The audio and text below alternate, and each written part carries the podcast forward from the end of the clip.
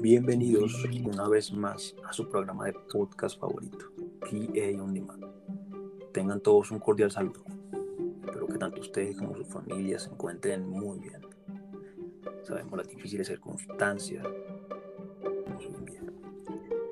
Para los que me conocen y para los que no hayan tenido el placer hasta este momento, me presento. Mi nombre es Fabio Barros y junto con mi compañera de fórmula, Angie Cardoso. Saludos, Angie.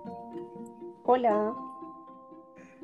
El día de hoy les hablaremos de un tema que captó significativamente nuestra atención y es cómo la propiedad intelectual puede impactar en el comercio electrónico. Entonces, Angie, ¿empezamos de una vez? Claro, hagámoslo. Listo. El Internet, queridos oyentes, indudablemente está evolucionando a pasos agigantados, logrando consolidarse como una herramienta indispensable para el desarrollo de los negocios, entretenimiento y propagación de información. El sistema de comercio mundial está comenzando una etapa en la cual los bienes y servicios son comercializados utilizando cada vez más medios de entrega electrónico, reduciendo costos y mejorando la productividad, al igual que las opciones del consumidor. La propiedad intelectual es importante por varias razones. Más que cualquier otro sistema comercial, este supone a menudo la venta de productos y servicios basados en propiedad intelectual y en la concesión de licencias correspondientes.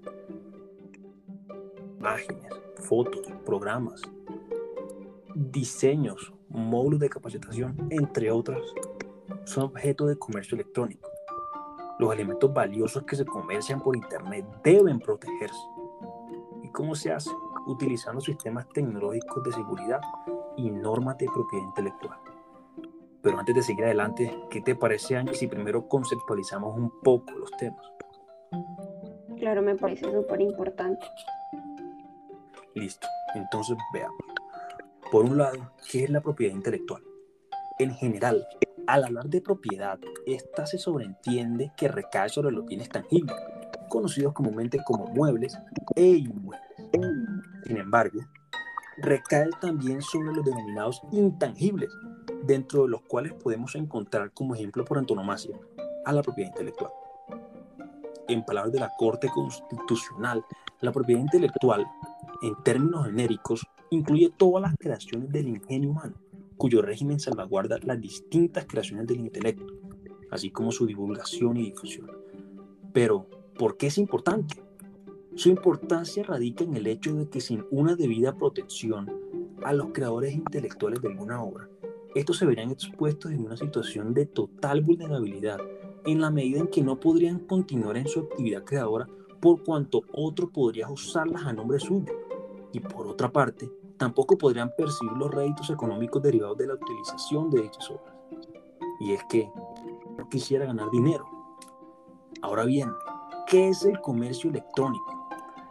Bajo esta denominación se distingue el vasto conjunto de actividades con finalidad mercantil que se desarrolla mediante el uso de sistemas de procesamiento de datos y de comunicaciones sin que exista un contacto físico directo entre quien oferta un bien o un servicio y quien lo demanda. Pero, ¿cuáles son las ventajas y desventajas del comercio electrónico? Entre las ventajas podemos enumerar la agilización de todos los procesos, la eliminación de barreras, la apertura de oportunidades de negocio, la reducción de costos e intermediarios en las transacciones y la cooperación entre empresas. Ahora bien, entre las desventajas, o mejor llamémosle inconvenientes, los encontramos los problemas para definir la validez legal de las transacciones, la dificultad para realizar pagos por un medio confiable y económico, y la resistencia de los consumidores a practicar actos mercantiles por un procedimiento que es percibido por una parte de la población como defectuoso e inseguro. Fabio, ¿y tú eres uno de esos clientes? Pues la verdad, Angie, no. A mí me encanta comprar por internet cada que puedo. Mm, me consta. Que hagas más compras virtuales, eres joven. Ante eso creo que cabe destacar que la población mayor es como la más reacia a realizar compras virtuales, ¿no? Debido a que ellos tienen esa tradicional forma de comprar de manera física y presentan mucha desconfianza con estos nuevos mercados. Efectivamente, tienes toda la razón. Ahora bien, conviene subrayar que, por su parte, las ventajas que el comercio electrónico ofrece son muy numerosas frente a las que ofrece el comercio tradicional.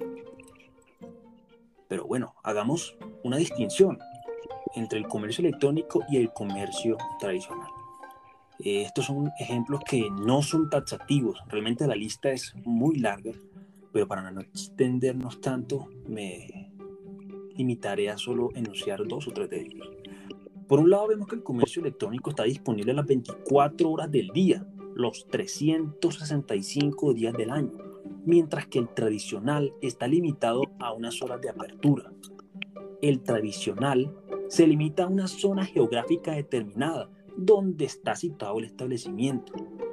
En cambio, el comercio electrónico es global, no tiene una barrera física ni limitación geográfica. Por otro lado, vemos que el proceso de compra en el comercio electrónico es mucho más sencillo y ahorra bastante tiempo porque no hay que esperar largas filas ni ir físicamente al establecimiento para adquirir sus productos. Pero Angie, realmente tengo una duda. ¿Tú sabes cuál es la evolución histórica del comercio electrónico? Sí, Fabio. Empecemos de una. Vale. Pues te cuento que la evolución histórica del comercio electrónico tiene cuatro etapas. La primera de ellas empieza en el año 1993, cuando las grandes empresas empiezan a reconocer la relevancia de crear sitios web. En este estadio se presenta un fuerte crecimiento de la inversión publicitaria, la cual, como todos conocemos, ha aumentado de manera paralela con el comercio electrónico. Quiero contarles que los modos de comunicación entre la empresa y el consumidor eran a través del diligenciamiento de formularios en Internet, con datos de identificación del consumidor para que la empresa tuviese la posibilidad de contactar con él para ofrecer pues directamente sus productos. La segunda etapa es el surgimiento de las tiendas virtuales. Aquí surgen sitios virtuales de comercio en los cuales las empresas ofertaban sus productos, pero también los alquilaban a otras empresas que aún no contaran con esta infraestructura digital. De manera pues conjunta, en este periodo aumentan los pagos con tarjetas digitales mediante la transferencia de dinero de una tarjeta bancaria a la red. Y en tercer lugar tenemos la industrialización de los procesos de envío. Es aquí donde surgen bases de datos que recopilan información sobre los productos comprados y sobre los consumidores, las aplicaciones dinámicas, el marketing digital y los protocolos de seguridad en pagos electrónicos. Y por último, un cuarto momento es el surgimiento de páginas web de contenido dinámico. Aquí surge la importancia de reservar los diseños gráficos de las páginas de comercio electrónico, mejorando la seguridad de estas e instalando nuevos mecanismos de seguridad. Y claro, esos nuevos mecanismos de seguridad son justamente los que generan confianza en las personas. Fabio, cuéntame, ¿cuántas compras virtuales has realizado en los últimos meses? Realmente, realmente no llevo una cuenta, pero creo que sí he hecho bastantes años. ¿Y te has ido más allá del comercio, del comercio nacional? Si te refieres a hacer compras internacionales, eh, por ahora no, pero es un secreto que por fuera las cosas tienden a ser un poco más baratas. Mm, bueno, pues eso me sirve para introducir el siguiente tema, que es contextualizar un poco sobre la situación nacional respecto al comercio electrónico. Vale. Bien, pues con el Internet y la globalización, en las empresas se demanda una herramienta para hacer más eficaz y más eficiente los procesos de compra. Es importante resaltar el comercio electrónico como una estrategia para las empresas colombianas, logrando ventajas en los mercados internacionales, permitiéndoles relacionarse comercialmente entre sí y con los consumidores finales. La competitividad global y las expectativas de los compradores en el comercio internacional están cambiando. Eso es una realidad, Fabio. Entonces las empresas colombianas deben cambiar la forma de actuar, eliminando las barreras geográficas, permitiéndoles ser más, más flexibles, más eficaces en sus operaciones y en la forma de ofertar sus productos en el mercado global. Siendo un medio generador de riqueza, este no puede estar al margen de la economía del comercio electrónico, ya que ofrece múltiples beneficios a proveedores y consumidores, acceso directo a mercados lejanos, personalización de los servicios, mejora en la competitividad, disminución de costos y de reducción de tiempos, Mira el ejemplo de Rappi. A través de esta plataforma de comercio digital se puede acceder a un catálogo impresionante de servicios. Efectivamente, lo uso bastante. Yo también. Eh, te cuento que la importancia que el comercio electrónico está adquiriendo en la actualidad, los avances en tecnologías y las comunicaciones digitales están creando una economía sin fronteras. Es increíble convirtiéndose en una nueva forma de comercializar a través de Internet, como tú lo decías, las 24 horas, brindando la posibilidad de mejorar la eficiencia en el uso de recursos, permitiéndoles responder de una manera más flexible y ágil a las necesidades dinámicas y cambiantes tanto de los clientes como del mercado. Mira, curiosamente, hace unos 10 años la desconfianza y baja bancarización de los colombianos representaban un obstáculo enorme en las compras en línea Afortunadamente los medios de pago hoy en día se han multiplicado y las pasarelas de pago dieron esa seguridad que los usuarios necesitaban. Desde entonces, el comercio electrónico ha venido creciendo en porcentajes importantes y de manera sostenida. A esta situación se le, se le suma lo del COVID-19, que ha generado nuevas conductas de comportamiento y ha forzado a dar un punto, a dar un paso al mundo digital.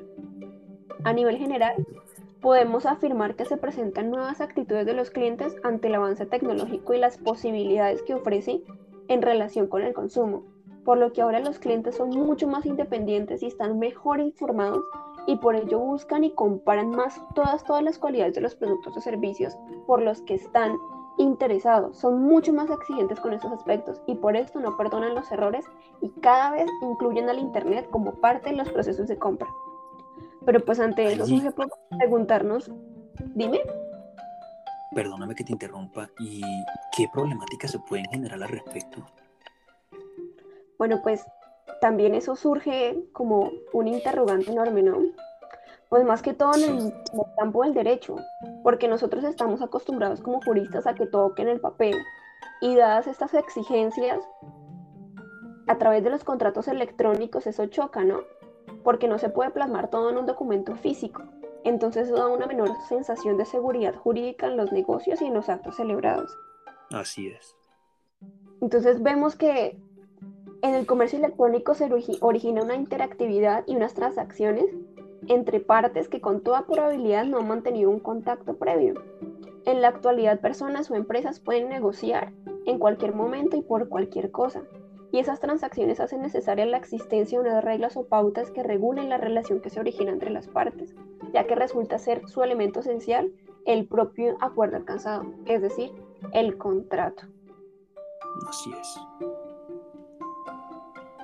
También es necesario recalcar que en muchos contratos de comercio electrónico entran en juego los derechos de propiedad intelectual de las partes, ¿no? Un contrato de explotación de derechos de propiedad intelectual puede revestir diversas formas como pueden ser las licencias, la prestación de servicios, los acuerdos de distribución, entre otros. Creo que eso es lo más importante, Fabio. Ahora quiero que tú, por favor, me cuentes cuál es la importancia de la propiedad intelectual. Me gustaría saber un poco más de esta. Mm, vale, Angie, con todo gusto. Entonces, ¿cuál es el impacto de la propiedad intelectual en el comercio electrónico?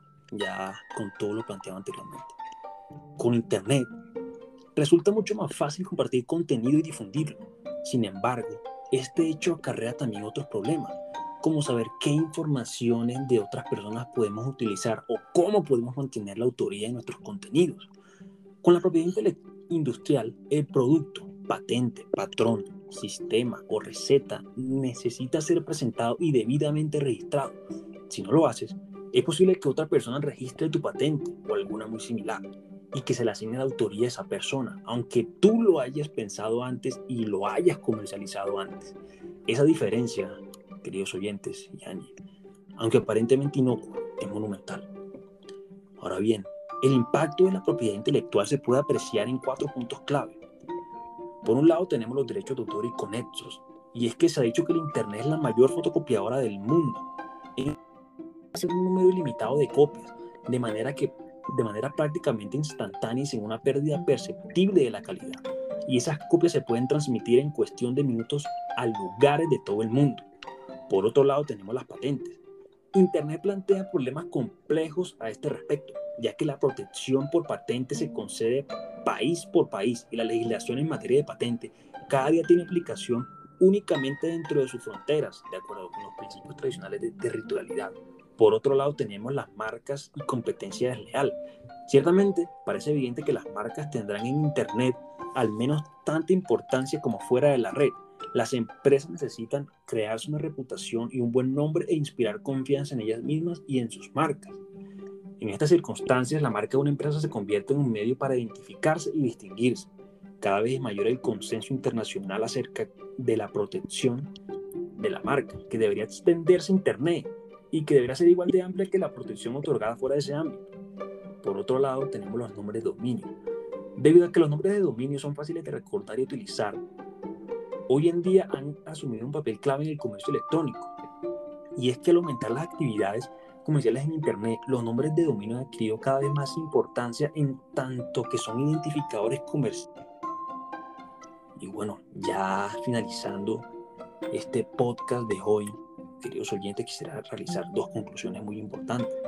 La primera, a medida que crece el comercio electrónico mundial, mayor es el riesgo de que otros copien la apariencia y el funcionamiento de nuestra web, algunos de sus elementos o su contenido. Al mismo tiempo, aumenta el riesgo de que nuestra empresa sea acusada de uso no autorizado de los activos de propiedad intelectual de terceros. Es por ello que el establecimiento e implementación de una política empresarial de protección de estos resulta fundamental. Y por otro lado, vemos que los llamados activos intangibles, propiedad intelectual, patentes, nombres comerciales y marcas, entre otros, constituyen una ventaja competitiva importante para cualquier empresa, también de aquellas que se dedican al comercio electrónico. Y bueno, ya eso es todo por hoy. Esperamos que lo comentado el día de hoy haya sido de su total agrado. Y esperamos encontrarnos en una próxima ocasión, en un próximo episodio. Espero que todos estén muy bien, cuídense mucho y muchas gracias por quedarse hasta el final. Se les agradece mucho, de verdad. Que estén bien. Hasta luego. Gracias.